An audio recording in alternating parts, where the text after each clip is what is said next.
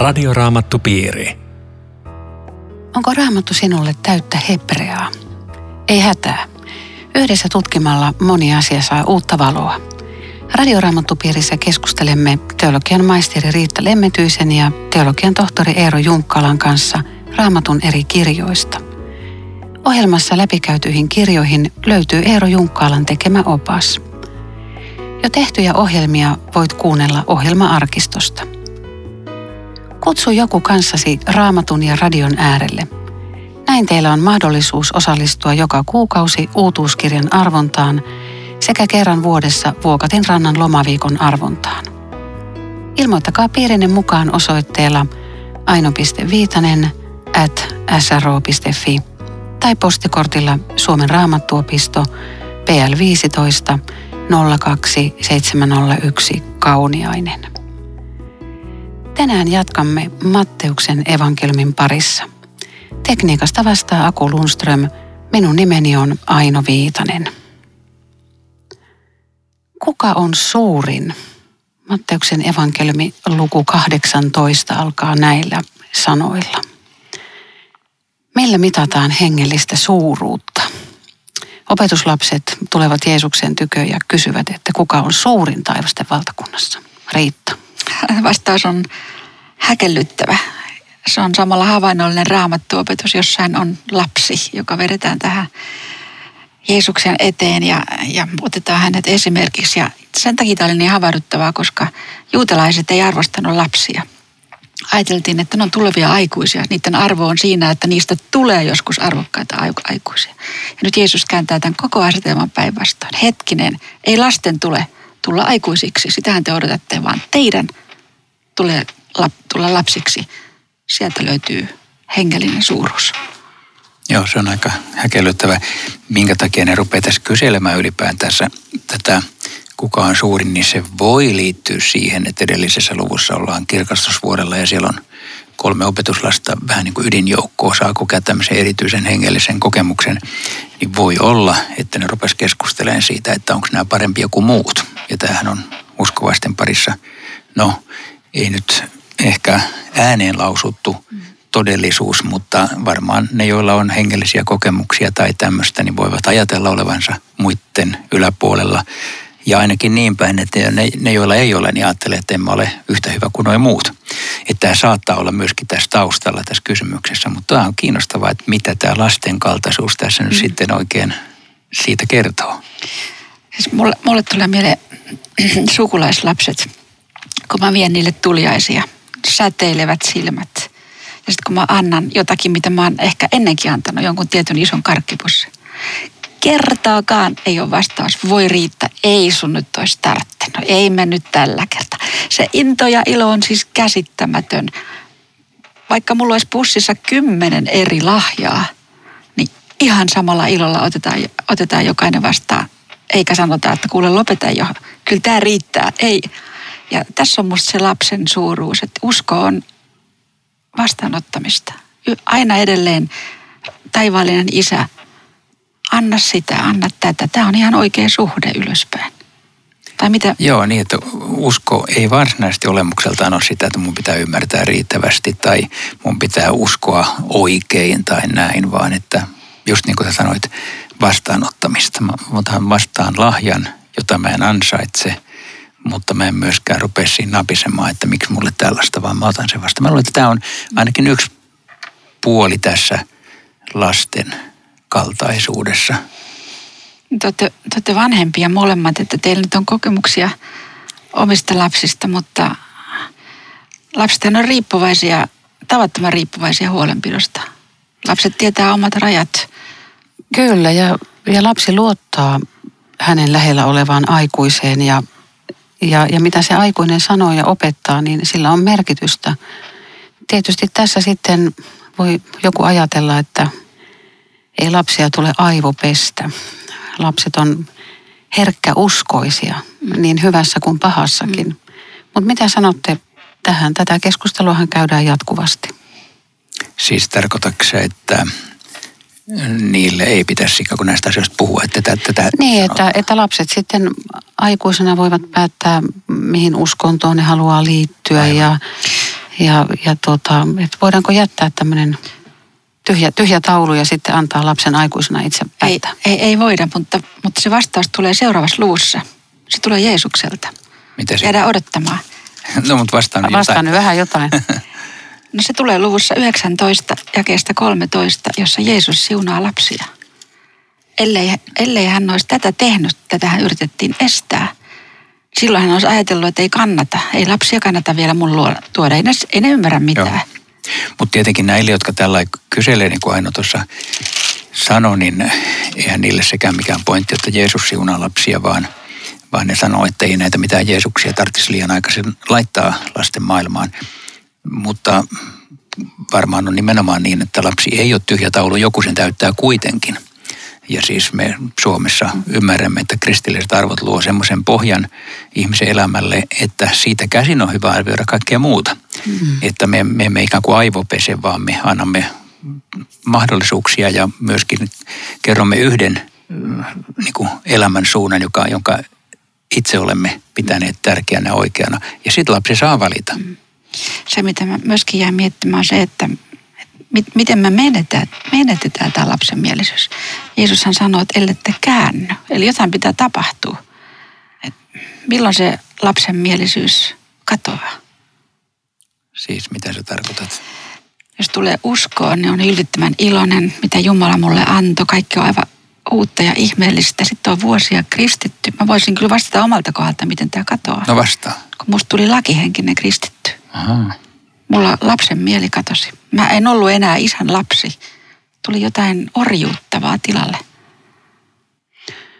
Se liittyy varmaan ihmisen syntiin lankemukseen ja siihen perusolemukseen, että onko Jumala todella sanonut? Joo. Oletko todella pelastettu? Ja aika paljon Raamattu tästä tosiaan puhuu kyllä, siis tästä niin kuin vapauteen. Mä kuulin tästä tämän, että vapauteen Kristus vapautti meidät siis, että se lakihenkisyys on sitä omaa yrittämistä, johon meillä on taipumus, josta Raamattu haluaa aina uudestaan vapauttaa meidät, että sellaisena se saat uskoa, sellaisena se kelpaat. Sut hyväksytään, otetaan vastaan ja rakastetaan. Kyllähän armosta eläminen vaatii sitä lapsen mieltä, koska se on joka aamu otettava vastaan. Ja kun sä annat niille sun lapsille, ystävälapsille tuliaisia, niin ei ne ala heti kaivaan kukkaroa, että millä ne maksaa sen takaisin. Nimenomaan, ei vasta lahjoja. Että siinä on varmaan se ydin. Joo. Tässähän muuten tämä lapsenmielisyysteksti, mikä tässä on 18. luvun alussa, niin siinä on musta sitten tämmöisiä niin kuin erilaisia näkökulmia. Mä en tiedä, mitä ne kaikki oikein tarkoittaa. Että ekaksi sanotaan, että pitäisi kääntyä ja nöyrtyä lapsen kaltaiseksi. Sitten sanotaankin, että joka ottaa luokseen tämmöisen lapsen. Ja sitten vielä toi, joka johdattaa lankeemukseen. Eli siinä on jotain lisäpointteja. Ja mä oon ajatellut tästä, joka ottaa luokseen, että se voisi ainakin haastaa meitä ajattelemaan lasten maailmaa, että me ei sinne tungetta semmoista asiaa, joka turmelee niitä. Siis niin kuin huomattaisiin lapset tässä maailmassa. Siis niin kuin sanotaan jopa joissakin tämmöisissä tärkeissä valtiollisissa ohjelmissa, että lapsinäkökulma on huomioitava. Mun mielestä tässä Jeesus sanoo saman. Joo. Voisiko olla, että näissä lapsissa vähäisissä olisi kyse myös opetuslapsista, joita Jeesus kätkee tämän saman käsitteen alle? Niin. Mulla nousee semmoinen assosiaatio tästä, että meillä on vastuu siitä, minkälainen arvopohja ja minkälainen kasvatus me annetaan lapselle. Siis kyllähän Vanhassa testamentissa on, että kumpa he kertoisivat lapsilleen ja lapsenlapsilleen Jumalan suurista teoista. Ja siellä pidetään niin kuin ihan ykkösasiana sitä, että tässä mun mielestä haastetaan lasten jälkikasvun kristilliseen kasvatukseen. Hänelle opetetaan Jumalasta, Jumalan ihmeellisistä teoista, Jumalan rakkaudesta, Jumalan pyhyydestä, 10 käskyä. Joo, mutta vielä mä mietin tätä viidettä, että joka ottaa minun nimessäni luokseen yhdenkin tällaisen lapsen, se ottaa luokseen minut. Valtava lupaus. Niin, lupaus ja haaste, että missä ne lapset, jotka pitäisi ottaa? Mutta jos se olisi opetuslapsi, kun Jeesus lähetti heitä maailmalle, niin heille sanottiin samalla lailla, että joka ottaa teidät luokseen, ottaa vastaan minut. Siihen se sopisi. Että se voisi tarkoittaa sitäkin? Ajattelen. Sekä että. Mutta millä perusteella?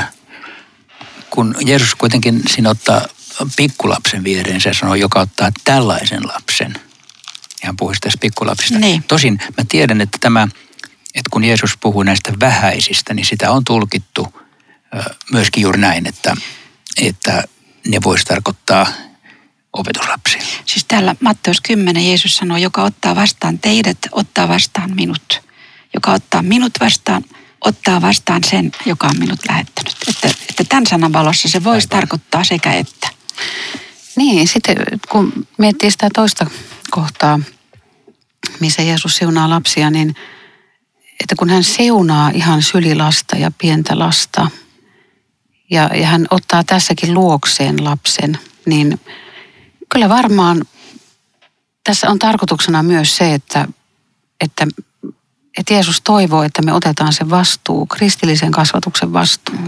On, mutta ei suljeta pois. Sovitaan, että nämä molemmat vaihtoehdot on edelleen voimassa. Okei. Okay. Sitten tulee tämmöinen raju näköala kuin viettelykset. Ja myllyn kivi kaulaa ja upotetaan meren syvyyteen. Joo, siis mä ajattelin, että kun henkirikos on suurin mahdollinen rikos, niin Jeesus tuo tähän rinnalle tämmöisen iankaikkisen elämän riiston ja rikoksen, että se on hyvin ankara tuomio, mikä tästä tulee. Vakava asia. Niin, sallikaa lasten tulla minun tyköön, älkääkä estäkö heitä. Eli siinä ikään kuin jätetään heitteille, jos ei.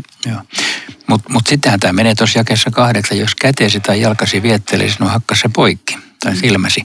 Eli tämä siirtyy, tämä kuva ikään kuin siihen, että jos sä oot kiusauksessa tehdä syntiä, niin revi silmät päästä tai leikkaa kätes, jonka täytyy olla tietenkin tällainen liioitteleva symbolinen merkitys, koska emme ruveta repin silmiä päästämme.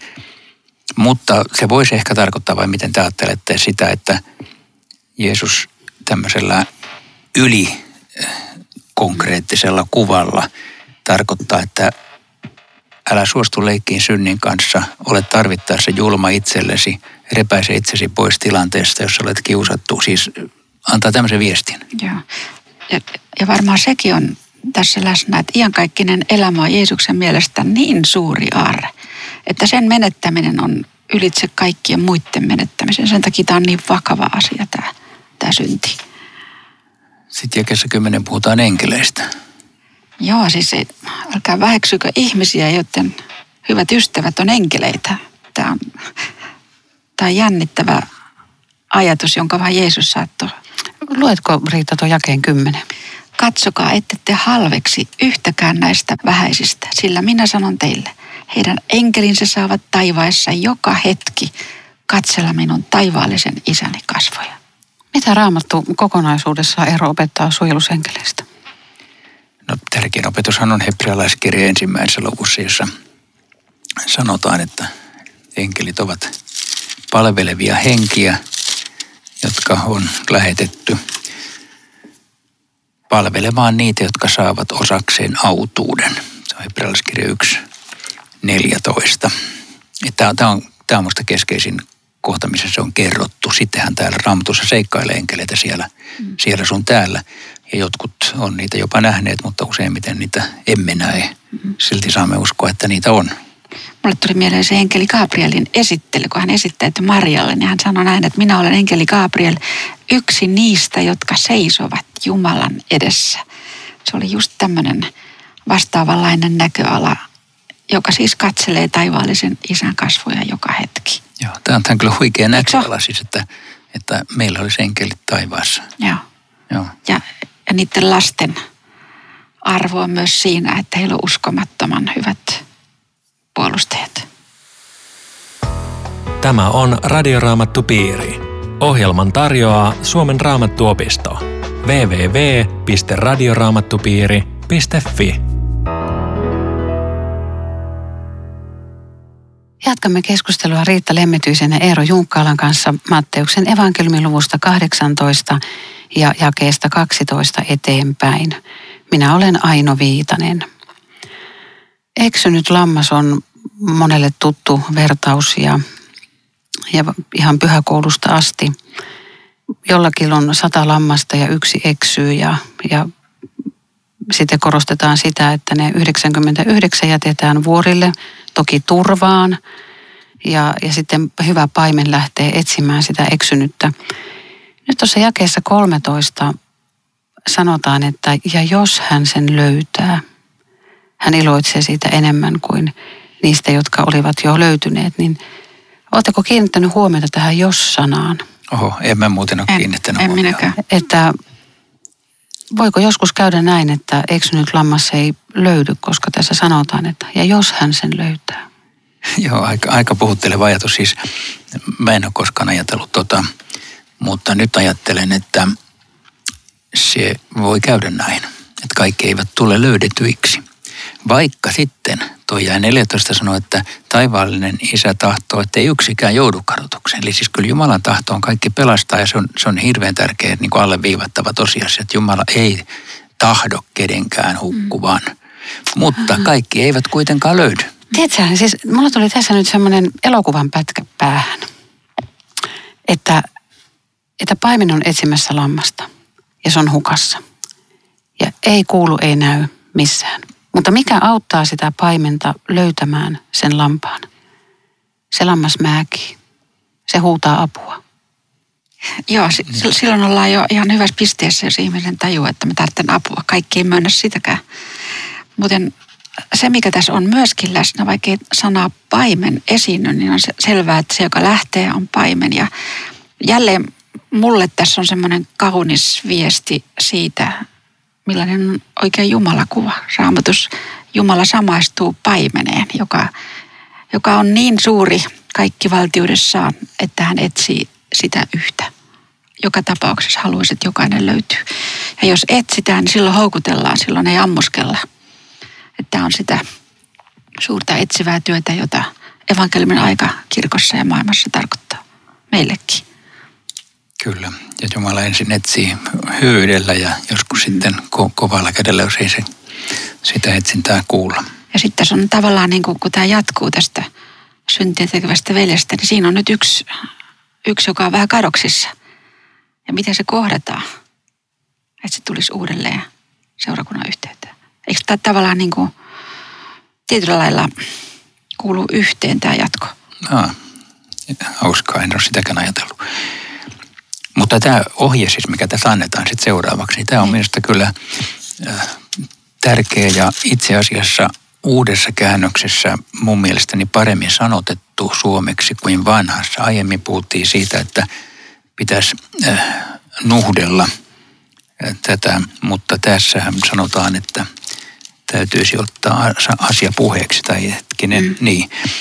Jos veli se tekee syntiä, ota asia puheeksi kahden kesken, joka on vähän niin kuin sivistyneempi ilmaus kuin että nuhtele. Koska tämä puheeksi ottajahan voi myöskin olla väärässä, jolloin voisi olla sellainen asenne, että oletko sä ajatellut, että tässä olet kenties väärässä vai olenko minä. Tässä sanotaan, että on hieno tunteisuus, joka menee näissä ohjeissa läpi, että kahden kesken suuri luottamussuhde. Ja tämä ei ole semmoinen hetki, että nyt mä nöyryytän sinua, vaan nyt mä kuuntelen sinua. Ehkä joku väärinkäsitys. Kerro mulle, mitä tässä on oikein tapahtunut. Ehkä sä voitat jo tällä. Mutta jos käy huonosti, tulee ohje, että vielä voidaan yrittää se yksi eksynyt löytää. Otetaan muutama muu mukaan.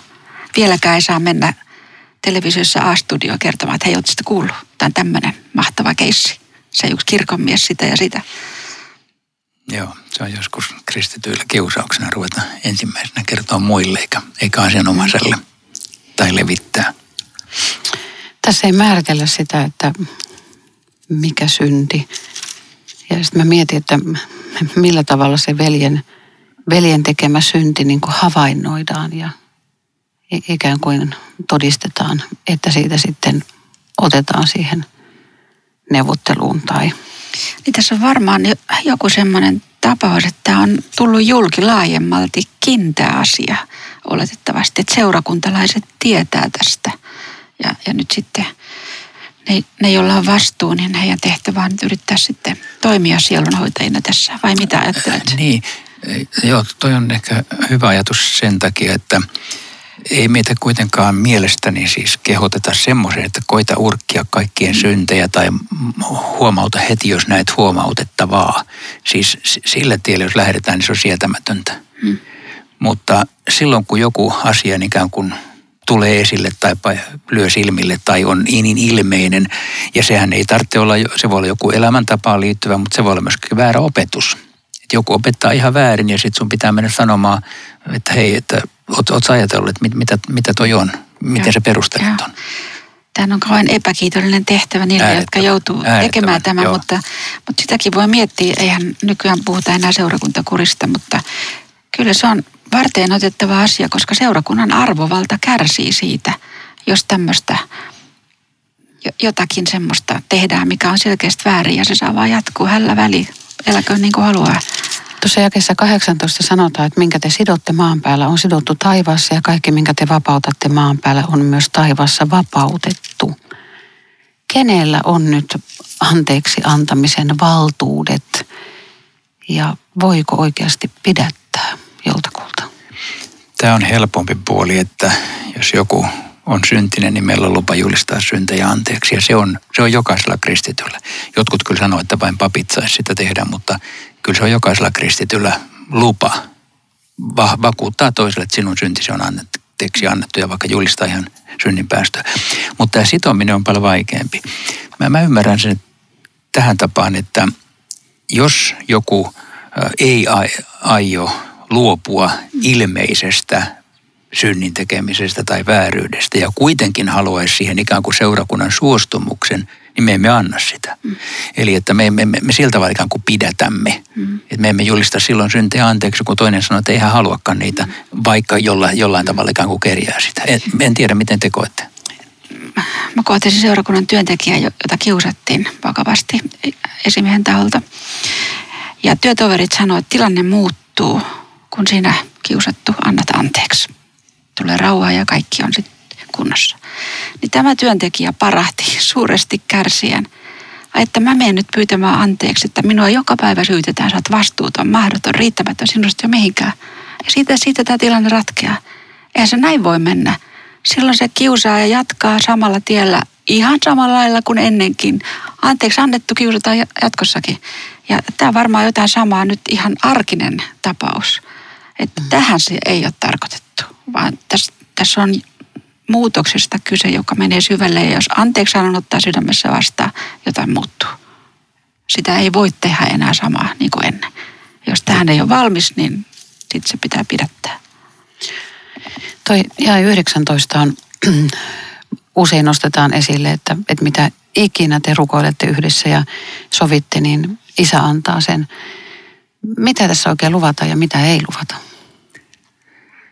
Joo, Raamatussa on paljon tämmöisiä tapaisia lupauksia, että anokaa, niin teille annetaan periaatteella. Ja kuitenkin me tiedetään, että me ei kaikkeen saada vastauksia. Silloin tähän rukoukseen jää sellainen jännite, että meillä on paljon lupauksia rukousvastauksista ja sitten samalla meille annetaan ymmärtää, että Isä päättää mitä antaa ja siihen jännitteeseen meidän mun mielestä jäätävä. Me saamme vedota tähän rukoillessamme. Mutta kun me sanomme lisäksi, että okei, Isä, sinä kuitenkin tiedät, onko se minulle hyväksi vai ei, niin siihen jää se inhimillisesti ajateltuna tällainen ikään kuin avoin kysymys, että Jumala se ratkaisee. Näin mä sen ymmärrän. Ihan aamenen sanon. Se, mikä on puhutteleva, on se, että jo 2 alkaa seurakunta. 1, 2 tai 3. Ja sitten mä jään tätä miettimään ensimmäisen kerran.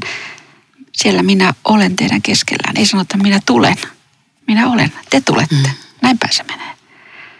Ja sitten tulee taas teema, joka ehkä tavallaan liittyy siihen, mitä sä aina nyt kyselet tähän anteeksi antamiseen ja pidättämiseen. Tulee aika jännittävä vertaus. Niin, aika hurja. Ihminen on velkaa semmoisen summan, isännälle, jota ei pysty niin kuin koko elämän työvuosien aikana tienaamaan. Siis ihan järkyttävä summa. Siis joku tämmöinen Eurojackpot-voittosumma. Semmoisen summan on velkaa ja se pitäisi nyt maksaa. Joo, siis siinä on ne velat on jännä, että toisella puhutaan talenteista ja toisella denareista. Ja mihin sä nyt viittaat, sen velan suuruus käy ilmi siitä, että yksi talentti oli 600 denaria. Eli se olisi ollut niin kuin pari työvuotta. Ja koko velan maksuun menisi sitten 200 000 työvuotta. Eli Jeesus häkellyttää taas kerran. Ja tämä kaveri sanoo, että hei, kyllä mä maksan. On kärsivällä, mä maksan. Siis täydellinen optimismi. Se ei tajua yhtään, mikä on velan suuruus. Aivan. Ja tällä vertauksella nyt sitten opetetaan sitä, että mitä merkitsee anteeksi antaminen. Meidän velat on järkyttävän suuret. Niin ja kun sen palvelija on sitten velkaa 100 denaria, ja denari oli päiväpalkka, niin se olisi saanut sen ihan hyvin puolisvuodessa maksettua. Mutta armoton tuomio vankilaa siitä. Joo, eikä sinunkin olisi pitänyt armahtaa työtoveriisi niin kuin minä sinua armahdin. Ja sitten tekstin kova päätös on tämä. Näin tekee minun taivaallinen isäni teille, jos te ette kaikesta sydämestä anna kukin veljellenne anteeksi. Siinä on meillä kova vaatimus. Tarkoittaako kaikesta sydämestä anteeksi antaminen muistihäviämistä? Musta on niin suurta, kun Jumala sanoo itsestään, että hän ei meidän syntejämme muista. Täydellinen unohtaminen. Mä sanoisin tähän, että ihminen ei pysty unohtamaan. Kyllä ne asiat, joista on kärsinyt, niin kyllä ne mielessä on. Mutta jos on saanut anteeksi antavan mielen, niin ei niitä muistele. Ne on siellä arpina, mutta ei ole vertavuotavina haavoina. Ja aina on itselle suuri voitto, kun annan anteeksi, vaikka tuntuu, että on kohtuutonta. Ja aina ei pysty antaa sillä, että heti tosta vaan anteeksi ja yhtäkkiä ikään kuin se on ohi. Ei se mene sillä käytännössä. Sen kanssa voi joutua kamppailemaan, mutta mä ajattelen, että ainakin semmoinen anteeksi antava mieli, siis suunta, että tähän suuntaan mä haluan pyrkiä. Niin se on vähintäänkin se, mitä meille sanotaan. Ja se on jännä juttu, että jos ei anna anteeksi, niin sitten sitä katkeruutta joutuu koko ajan ruokkimaan. Sä keität myrkyllistä keittoa päässäsi ja odotat, että mä tarjoan sen sulle nyt sulle mun vihamiehelle, mutta itsehän mä sen lusikoin. Minä kärsin siitä. Mä koko ajan sidottu siihen ihmiseen, jolle mä voin antaa anteeksi. Mutta jos joku niin kauhea asia, jos on joku tehnyt jotain hirveyksiä mun lapselle tai tehnyt jotain niin kamalaa mulle, että mä oon ihmisarvoni menettänyt. Silti me ollaan niin kuin näiden ohjeiden varassa, että rukoile Jumalalta sitä mielenlaatua, että sä voisit kuitenkin antaa anteeksi. Radioraamattupiiri. Tässä oli kaikki tänään. Kiitos sinulle, joka olit mukana.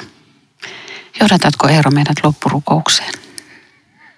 Niin Herra, ei meidän todellakaan ole helppo aina antaa anteeksi. Olet nyt tulee mieleen asioita, jotka kaivaa tällä tavalla ja vaivaa. Anna kuitenkin se ymmärrys, että sinä olet antanut meille suunnattoman velan anteeksi ja anna siitä sydämeen anteeksi antavaa mieltä muita kohtaan. Aamen. Kuulumisiin jälleen viikon kuluttua. Hei hei. Radioraamattupiiri. www.radioraamattupiiri.fi